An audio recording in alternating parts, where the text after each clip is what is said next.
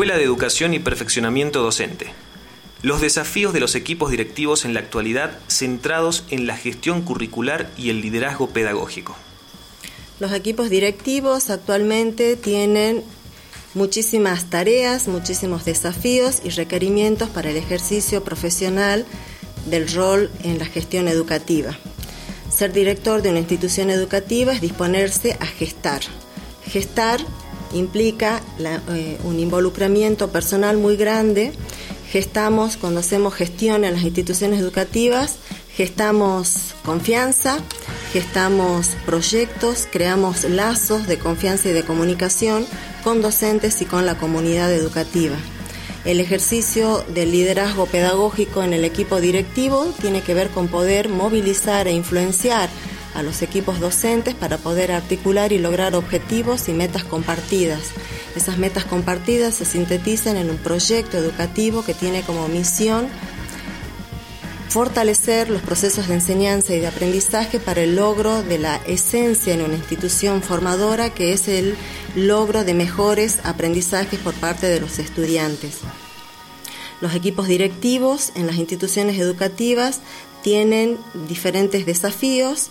Ese desafío tiene que ver con poder mirar la escuela como un espacio complejo donde circula el saber, circulan conocimientos, pero también circulan vidas, modos de ver la vida, circulan historias, circulan proyectos a futuro, circulan también sufrimientos y situaciones a veces poco deseadas.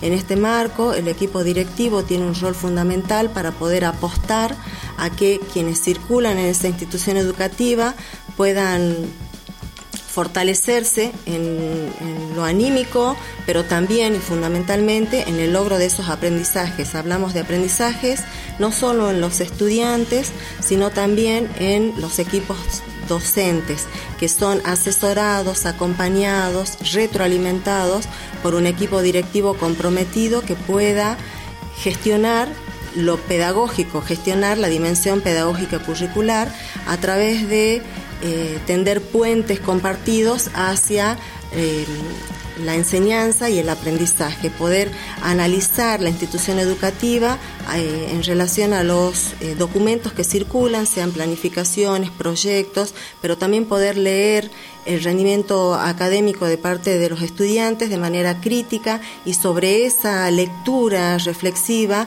poder tomar decisiones, decisiones que no son unilaterales, sino decisiones compartidas.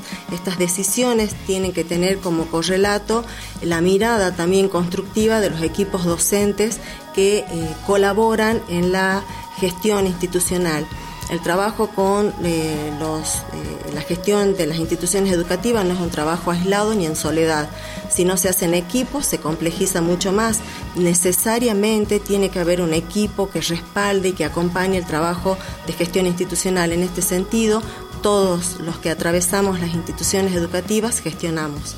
Gestionamos para que ese proyecto pensado para la mejora educativa y para la mejora de la calidad educativa sea eh, viabilizado, sea puesta en escena, sea este, impartido para que las personas que lo transitan puedan verse enriquecidas, como decimos hace un momento, en su, este, en su vida, que puedan lograr esos saberes necesarios para un desempeño social, para un desempeño este, ciudadano eh, activo, actual y este, que se puedan las instituciones educativas este, fortalecer y enriquecer con el trabajo de los equipos directivos, de los equipos docentes y sobre todo también en articulación con la comunidad compuesta por diferentes organizaciones de la sociedad civil, pero también compuesta por las familias en sus múltiples dimensiones.